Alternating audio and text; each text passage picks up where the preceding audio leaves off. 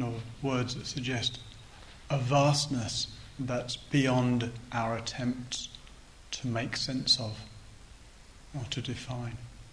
We spoke about that which is beyond this is the this is and that. Here and there, me and you, this and that, before and after. So I'd just like to, in the talk, touch a little bit on what the Buddha called suchness, from the Pali word tathata, thusness, isness, just like thisness. And the relationship of suchness to this movement of opposites and that which is beyond measuring. Reminded me when we were speaking in the questioning of a beautiful line, famous line by the Sufi poet Rumi. He said, There is a field beyond, out beyond ideas of right and wrong. I'll meet you there.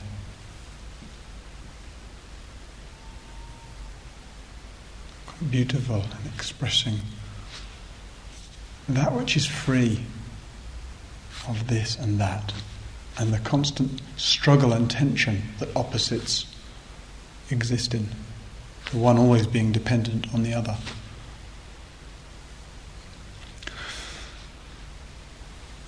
So I, would like to begin with a, a kind of Zen story.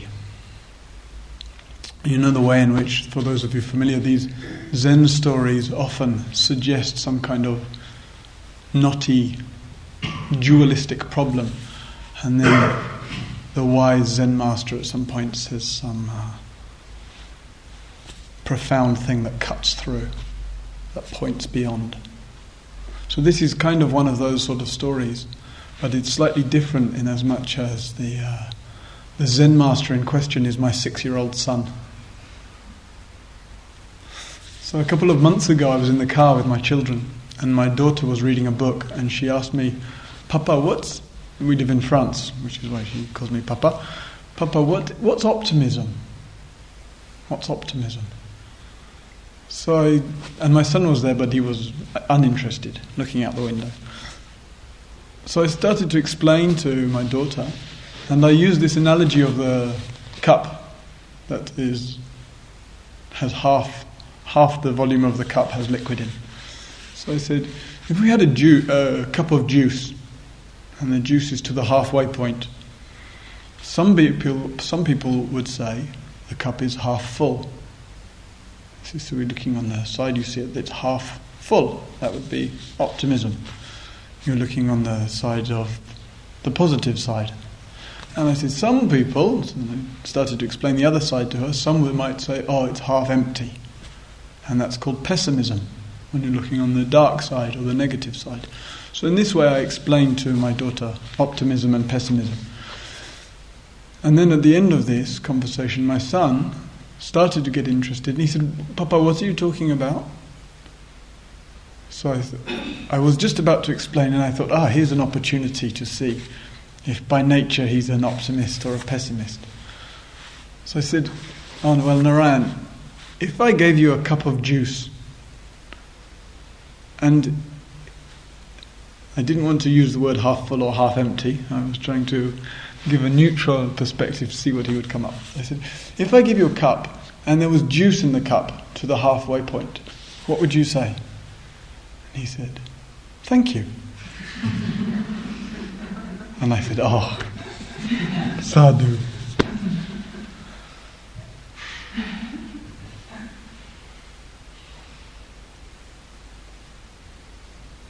But we so easily get into a kind of tangled, knotty relationship by looking at our life and seeing how full is it or how empty, how good, how bad, how much, how little more and less.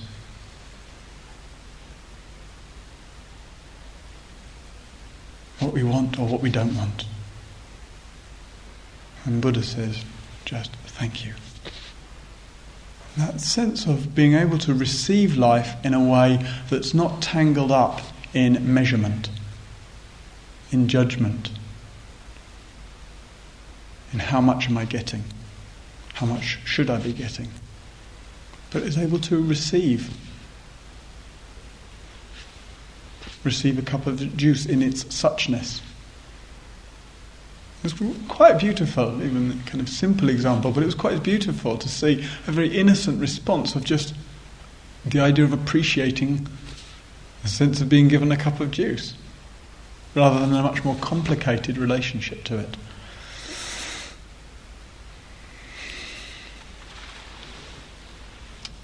And just that example, I think, we can, we can find in our lives very, very much. Certainly, just if we look at the, the so called uh, state of the world and the way that's often coloured in positive or negative terms. Whether the human situation is uh, getting better or getting worse. Whether the quality of life is getting better or getting worse. It really depends where we look. Certainly, if we listen to the news, we're convinced of uh, some sort of terrible downward spiral. I just had to take a taxi to get here just from Newton Abbot to here, just 15 minutes. But the news was on. I was thoroughly depressed by the time I arrived. It's kind of extraordinary catalogue of deceit, disaster, death, destruction, misery. 15 minutes full. No, does that tell us what's going on in the world? Does that tell us the state of the world? Certainly the, the uh, image that's put across in the kind of grave voices of the newscaster and the dramatic new music that introduces the news. And it's not to take away from some of the tragedy or uh, uh, difficulty of the situations that are reported in the news. But it would be a terrible thing to mistake that for being the way things are.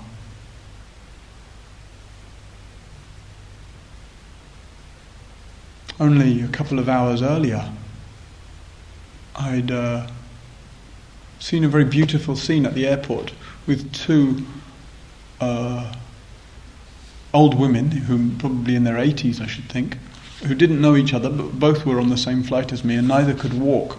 So they were unaccompanied and in wheelchairs. And uh, there was a kind of, uh, don't know what's the word, an orderly or sky cap or something. I think a guy who's charged basically to look after these two uh, old women and uh, make sure they get on the flight and are comfortable. And he had just a very beautiful manner with these two old women. And first, by getting them to support each other, they were frail and they were a little nervous and they didn't have their families with them.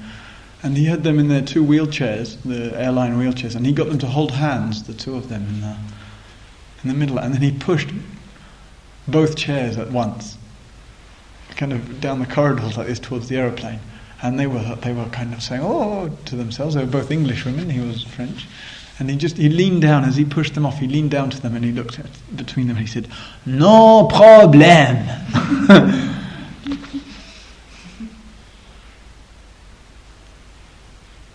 so that's that's what's going on in the world as well. Just in that moment. It really depends where we look for what picture we get. And yet, what very easily happens because of the way the mind works is we take the momentary impression for being the whole story. We hear a news broadcast and we say, oh, the world's like this. Things are terrible. What does that mean? Things are terrible. It means that we've taken some momentary impression, it might be the report of a death or a war or some uh, tragedy or difficulty that's going on in life. It impacts in a way that's unpleasant or painful or brings forth our sympathy or our concern or whatever it might be. And rather than meet the thusness of that, to actually allow that, the poignancy of that contact to touch us, which might bring forth, as I say, concern or whatever it might be, we just kind of, the mind steams in and lays its trip on the experience, puts its label on, it's awful. And because we're not paying attention very well, we just kind of take that, that, that phrase, it's awful, becomes this great solid thing that seems to describe the world.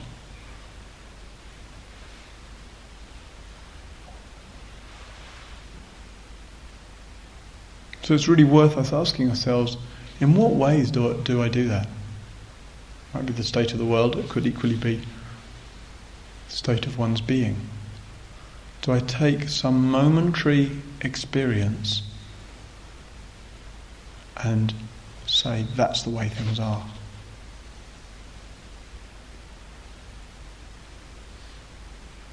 I would suggest that we do that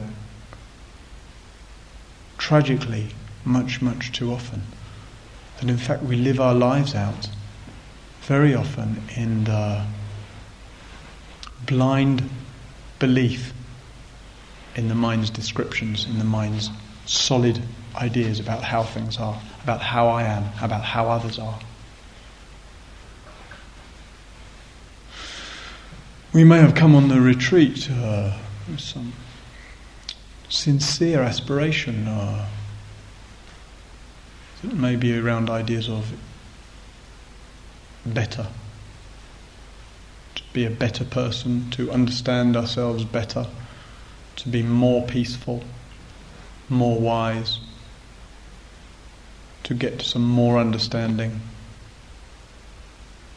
of course, it's a sincere aspiration, and one of those uh, kind of motivating forces is a sense there's something authentic that's on offer here, maybe, and a real wish to kind of um, delve into that, to explore that, to give oneself to that.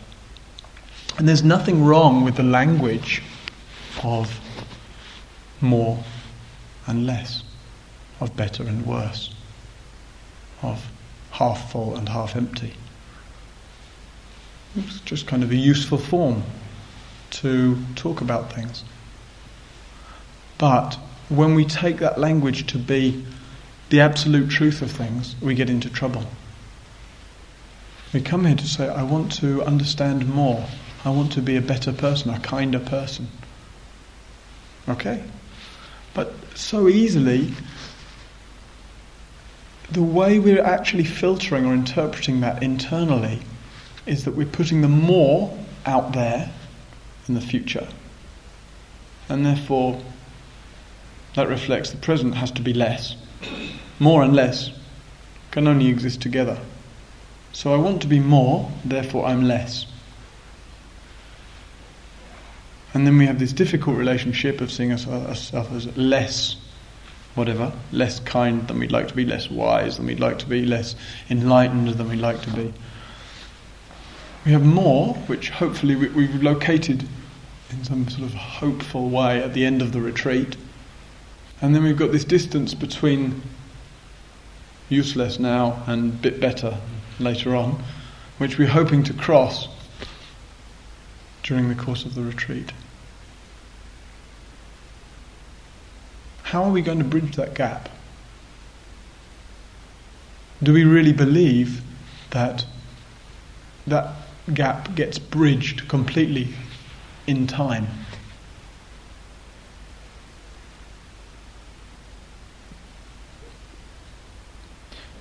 We have this uh, strange idea in as human beings in, in, kind of a perfection or a limit that will be reached in, in all spheres of life, even in the material sphere have the idea that more and more and more, if I had a bit more of this and a bit more of that, eventually I'd have enough.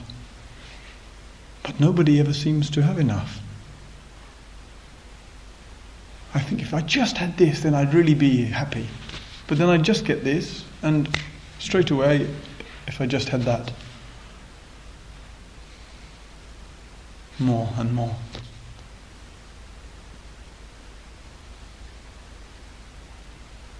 If I was just more,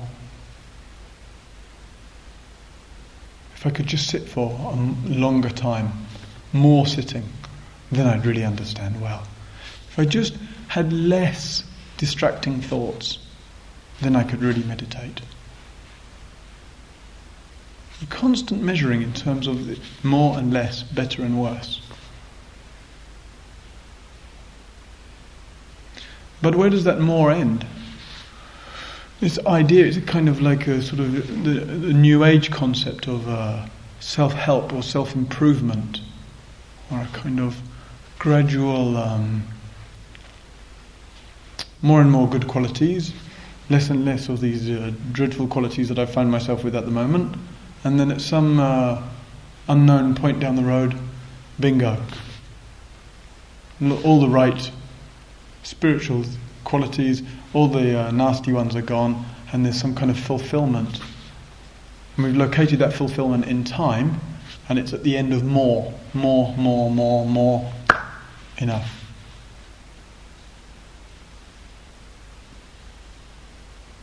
The quest for perfection in that way is absolutely futile. That kind of perfection just does not exist for human beings. Couldn't do. Imperfection is absolutely built in in the human condition. The, the, the clear proof of that is that we're basically all hurtling towards death at an unknown rate. Body is decaying moment by moment, and we're kind of struggling for more, more, more, but at some point, it's all over. So it would seem if, if, we, if we have the idea in any sphere of our life, more in our maybe financial life or relationship life or spiritual life, anything, if, if we're working along that sense of more, more, and hoping that at some point down the trajectory of more we'll hit enough or perfect, it's going to be a rocky ride.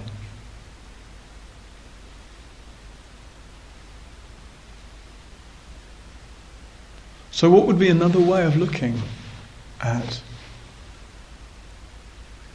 spiritual life, a spiritual practice?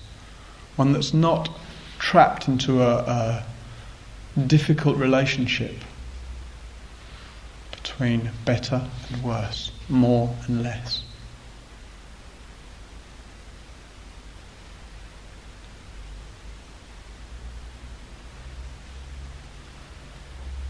This, pro, this, this process of measurement underlies so much of uh, the way we perceive, the way we talk to ourselves, the way we describe ourselves, the way we describe others. It's, it's, it's quite painful, in fact, when we start to recognize how much I'm living out of. a contracted, fearful state of trying to establish how much. How much have I got it? How much has someone else got it? How much more do I need to get it? Know, we can see that maybe just here in the, in the, in the short time we've been here on this retreat. How much that measurement may have been about our own so called progress, about where we are in the pecking order of the retreat, the guy over there, he seems to shuffle a lot. Uh, I'm bit, doing a bit better than him. But that one in front of me sits so still, I'll never be able to be like that. Because we don't know what's going on. We're all walking around with the same kind of blank expression on our face. Simply walking, simply washing the dishes, simply eating, simply sitting, we all look pretty much the same. But the mind fills in all the gaps about this one's like this, this one's like that. Based on what? Based on what? Some moment, again, it's some momentary impression. Somebody shuffles, oh, useless yogi. Somebody sits still, oh, nearly Buddha. And the worst, the one we treat the worst out of all of that is ourselves often.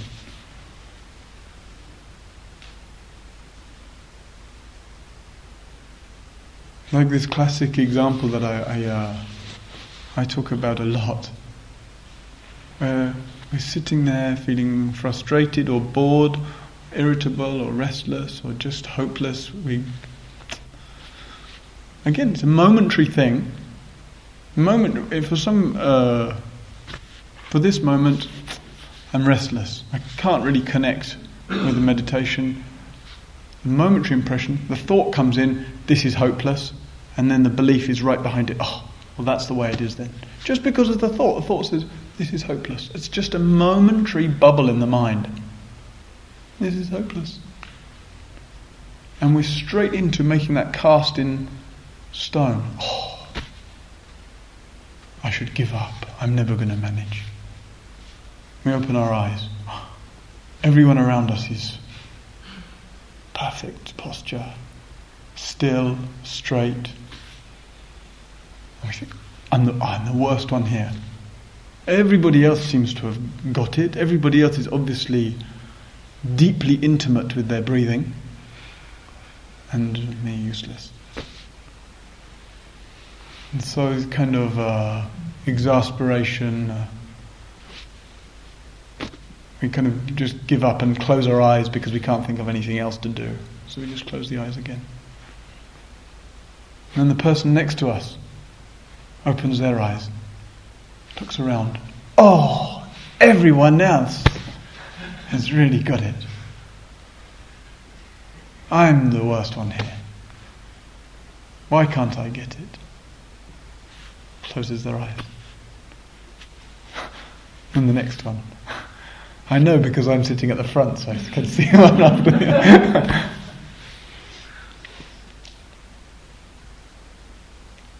terrible kind of contracted, painful states that we get into that seem so real, that seem so solid, that seem so enduring, based on a momentary impression.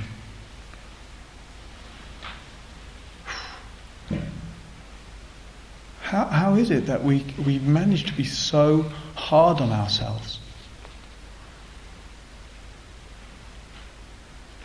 It's quite it's quite painful that sense of oh I'm I'm, I'm useless in whatever the language might be, or, or I can't do this, or um, oh, I just haven't got any concentration, or I wish my legs didn't hurt, whatever it might be. If we heard anybody else say to us, "Oh, I just can't do this," what, what would be our response? most probably there'd be a reaching out of some care and concern for that person. We'd want to encourage them, or we'd, or we'd at least just kind of sit and hear their pain, hear their difficulty, hear how unpleasant it must be for them, how frustrating for them to sit there with that sense of, oh, I can't do this. I'm really having a hard time. This is really difficult for me. Maybe I should give up.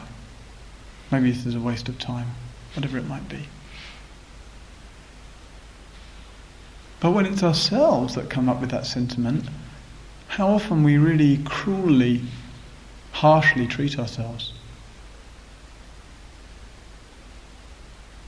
We might give ourselves, berate ourselves for having bothered to come in the first place, or for having come but not really applying ourselves properly, or for just having a kind of uh, lousy, sloppy mind that doesn't seem to get into any kind of a meditative shape.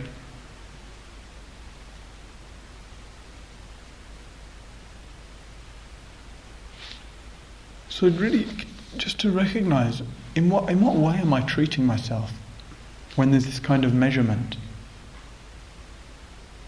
First, is the momentary impression, might be restlessness. Then there's the, the mind that comes in with its usual babble.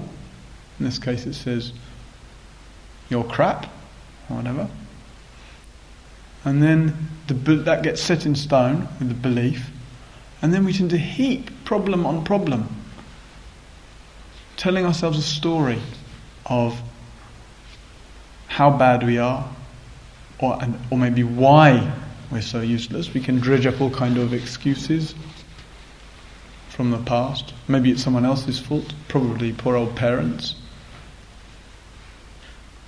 We can go into our whole history, our psychology, all the reasons. The momentary impression has become a great kind of weighty tangle that tell that and we tell ourselves this is how it is. I'm like this.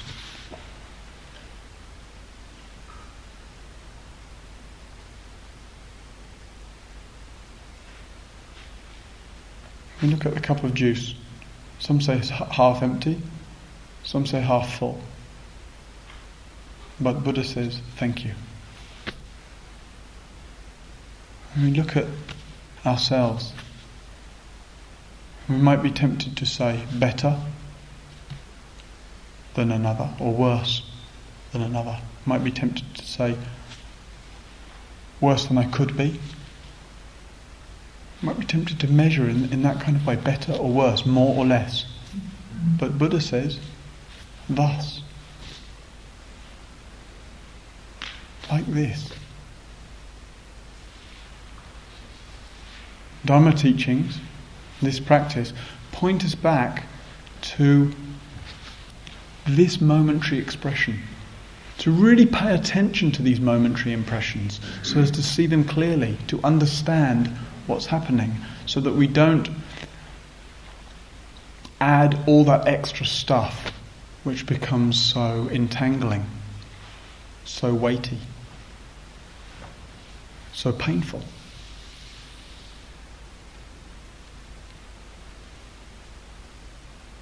A lot of that building up, that adding on of stuff, happens through our relationship to time. What uh, the Buddhist tradition calls the three fields of time past, present, and future. That's where our thought has its kind of uh, picnics. It roams around freely. The mind wanders around, skips about in the three fields of time, like a kind of uh, unconstrained idiot. And we've never thought to do anything about it. He's just kind of skipped around, dragging us behind through past, present, and future for years and years and years. And then we start to meditate and we wonder, oh, why will the mind not stay still? But he's been never given any encouragement, any training, any kind of gentle discipline. It's just been allowed to run riot for years, here and there. Any time the mind wants to go to the past, it skips off to the past, and we just blindly uh, go off with it, wallowing in some kind of pathetic nostalgia. nostalgia.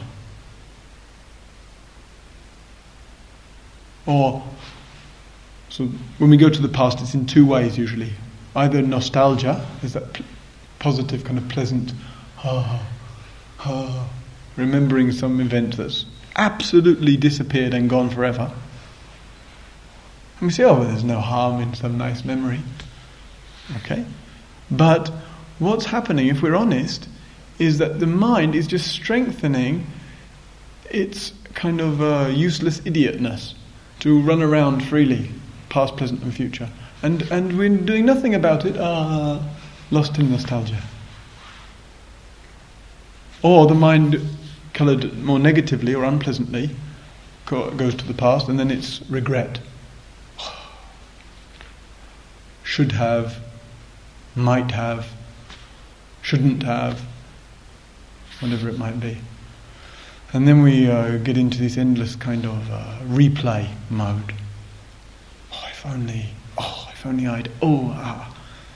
And we go over and over and over the same boring old story from the past in the strange hope that by replaying the past endlessly, it might be some kind of uh, preparation for next time. Bit of a forlorn hope. And there we are. We go back to that conversation we had where we felt awkward or stupid, and in the great benefit of hindsight, we think of all those witty things we could have said, all those wise things we could have said, all those uh, cool things we could have said. But we've missed the chance. It's gone. So this useless reverie, we're so busy thinking, oh yes, I should have done, could have done, might have done, and then this uncontrolled mind, lost in the past, not paying attention to the present, somebody comes to us and says something, oh, and then we respond uselessly because we were too busy in the past trying to imagine if we replay the past so much, maybe it'll be some preparation for the future. We're not around to be present, to clearly connect with the person that comes to us in the present. So we say some fumbled remark again, then they go off, and then we've got a new past to work on. Oh, I should have said this, I should have said that. This, this is our life. This is the tragicomedy of the sloppy self, dragging, wallowing in the mud of the past. Well, mind goes to the future, fantasy, kind of. Uh, easily seduced by fantasy and retreat because it's so boring. Sitting, walking, same thing for breakfast every day. And so, in those moments where there's a kind of withdrawal of sensitivity from the extraordinary vibrancy of the living moment, sensitivity is withdrawn. We don't feel the wonder of bodily sensation sitting on the floor, the poignant immediacy of a single in breath. No, we're thinking about, oh, some other marvelous imagined future with someone else, in somewhere else, doing something else. And then we kind of got this kind of soft focus picture in mind of whatever our particular fantasy might be in that moment food fantasy, sex fantasy, uh, tropical island fantasy, whatever your particular brand is. All of the above, maybe at once. And then we compare that to, oh dear, this miserable existence we're living now. And of course, we feel disappointment, frustration, irritation, restlessness, sense of urgency to get this over so we can go and live out the fantasy life as if it could possibly happen like that. And again, very quickly, uh, fantasy stimulates so much of more, less, better, worse this, that, here and there, before and after. Being fooled by the illusion of time has an enormous impact on us being completely bound up in a world of opposites.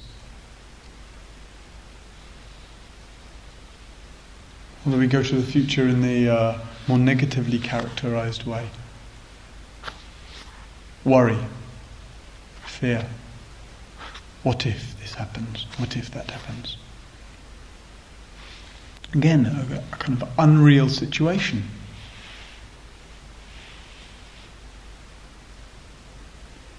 the mind moves to the future, there's, again, there's some momentary impression. Maybe we hear a tree creak in the wind, just a momentary impression. But we don't recognize there's a momentary impression. We've got this sloppy mind that goes racing off to the future. We don't notice that it's just, oh, mind racing off to the future. If there's enough awareness to, re- to recognize, oh, creaking tree, no problem. But okay, maybe there's not enough awareness. So from the creaking tree, sense of the thought arises. What if the tree fell on the meditation hall? It's just a, again, it's just a bubble in the mind. What if the tree fell on the meditation hall? It's, tree creaks, mind thinks. No problem anywhere. Tree does its tree thing, creak, creak. Mind does its mind thing, think, think. In this case, the thought's called What if the tree falls on the meditation hall? If there's enough awareness, at this point, no problem. We just notice, oh, thought about. But if there's not awareness, fear. If there's awareness at this point, I mean, the good news here is that any point is good enough.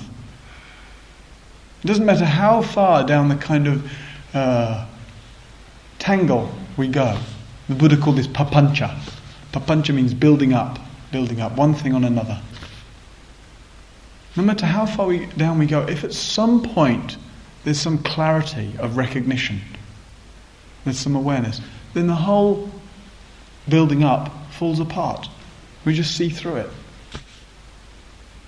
So tree creaks. If there's awareness, no problem. Tree creak. Mind thinks, what if the tree fell or falls? If there's awareness, no problem. If not, fear comes in. What if? And then we go building up, building up, racing off to the future until we've got images of the meditation hall smashed, the wind blowing through, the yogis in bandages, maybe uh, not quite an example that's come to you yet. Maybe when the wind gets stronger tomorrow. But we see the way in which, therefore, we quickly into the world of worse, worst case scenario in this case. This is okay, called sitting in the meditation hall with the roof intact. But we imagine something that wouldn't be okay. And then we have this the relationship again across the gap between what is and what might be. And what that which moves across the gap is fear in that case. And then we've got the present. We say, oh well, with the present there shouldn't be too many problems. Because we're endlessly hearing in meditation about the present, being present, the present moment. But our relationship to the present can be equally contracted or difficult if we're not careful. How easily the present moment, our connection with what's happening right now, becomes corrupted by interpretation, diagnosis, explanation, labeling. We're asked to just sit here quietly, breathing in and out, and being conscious. But even that, the mind, if we're not careful, the thought life tends to kind of hijack that process. You can start describing the breathing endlessly. You can start wondering about the breathing. We start remembering high school biology lessons, pictures of pink lungs and whatever it might be. Or some feeling is there in the moment. There's the feeling of uh, expansiveness, peace, appreciation. Or there's just some momentary feeling of doubt or fear, whatever it might be. If there's awareness there, there's the opportunity to actually meet that feeling of fear or meet that feeling of appreciation. But how easily we steam in with our descriptions. Why did that happen? And uh, how did it happen? And what does it mean? And where's it going?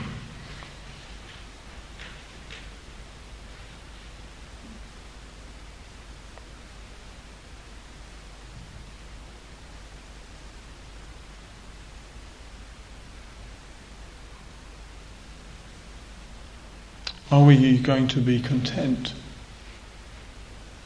to live in a world where we're driven around, dragged through the muddy fields of time by a kind of uncontrollable mind, where we're enslaved to ideas of better, worse, more, and less. Because when we believe in those ideas of more and less, of course, we want more. Or we want less, depending on the, what the thing is. But we immediately, we can't help but exist in a relationship of tension.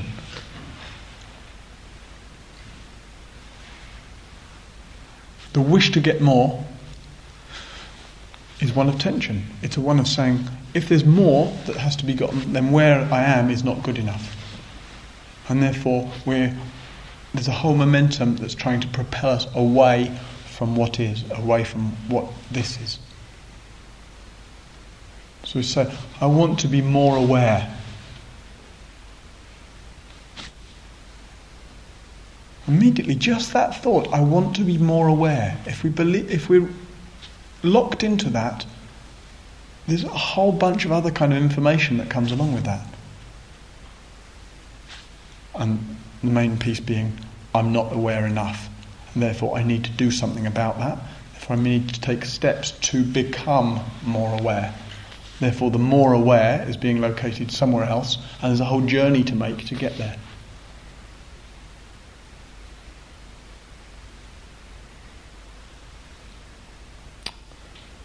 These teachings and this practice is one of immediacy.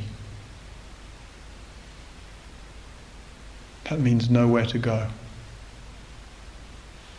nothing to change, no more and no less.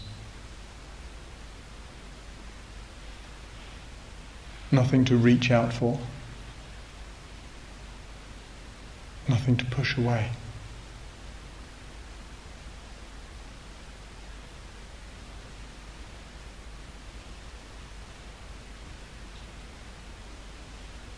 No more. We don't need to be more anything.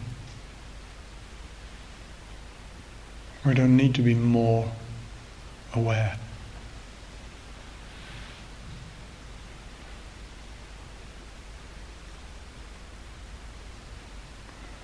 Only the idea of needing more is keeping us from a clear and expansive awareness.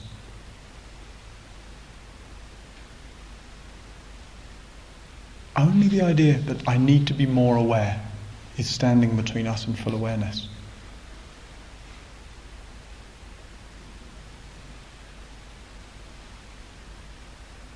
So we're invited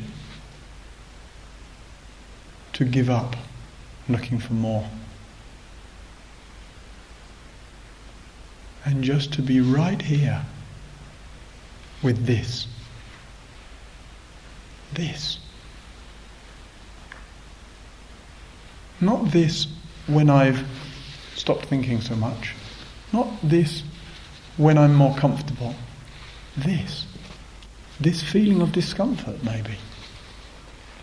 This feeling of wanting more.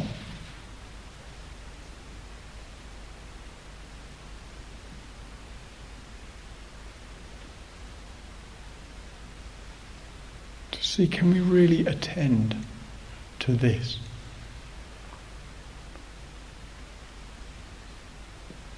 And to attend to this means really to care for this. This meaning this moment, this experience, this being, this expression.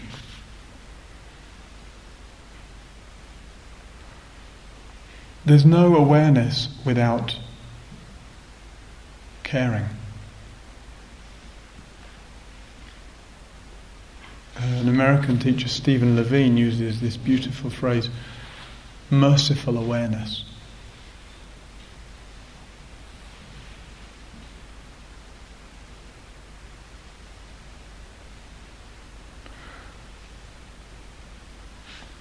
Awareness, knowing, intimacy with, direct connection whatever we might want to call it, can only be there when there's passionate interest and real care and connection.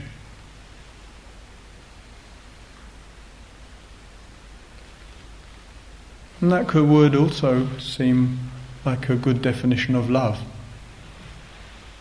care and intimacy.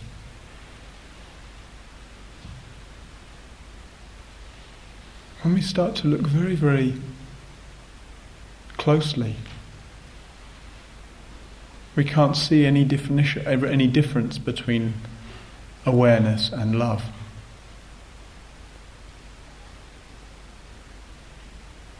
And that's very, very uh,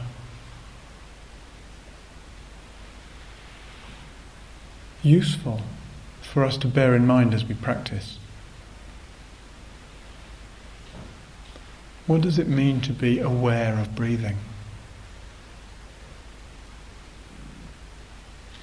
Care has to be there.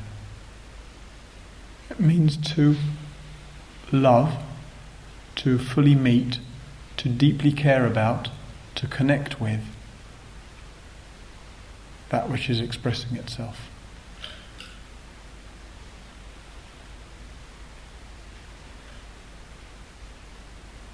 That's where this image that I used yesterday of the cradle of awareness comes from. That sense of holding our experience, of being kind.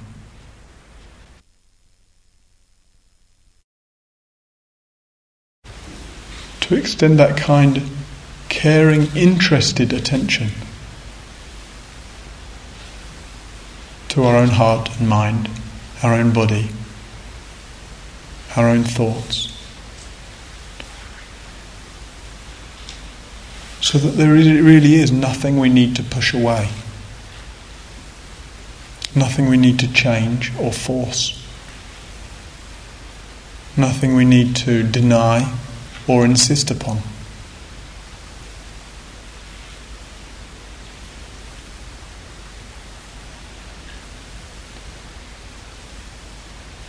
And in that caring, in that merciful awareness, we find the space to make room for all our changing experiences, including thoughts of more and thoughts of less, thoughts of better and thoughts of worse, thoughts of half full, thoughts of half empty. But in the spaciousness and the stillness and the receptivity of that caring awareness, there's just not enough energy for the real belief in those opposites to take hold. And the seeming world of this and that more and less, self and other, here and there, before and after, can go along in its kind of convenient relative way, but with the clear and awakened understanding that there is that all around which is immeasurable.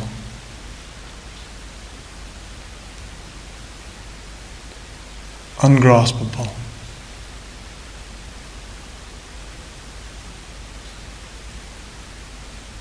That which effortlessly accommodates all opposites.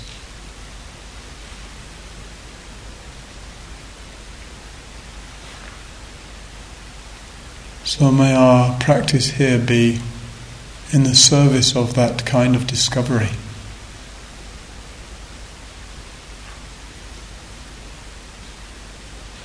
May it awaken us to the mind that wants more and therefore makes us contracted. May it awaken us to that which needs neither more nor less, nor both, nor neither, neither here nor there, nor in between.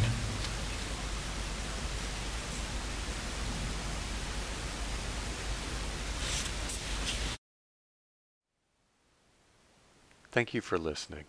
To learn how you can support the teachers and Dharma Seed, please visit dharma dharmaseed.org slash donate.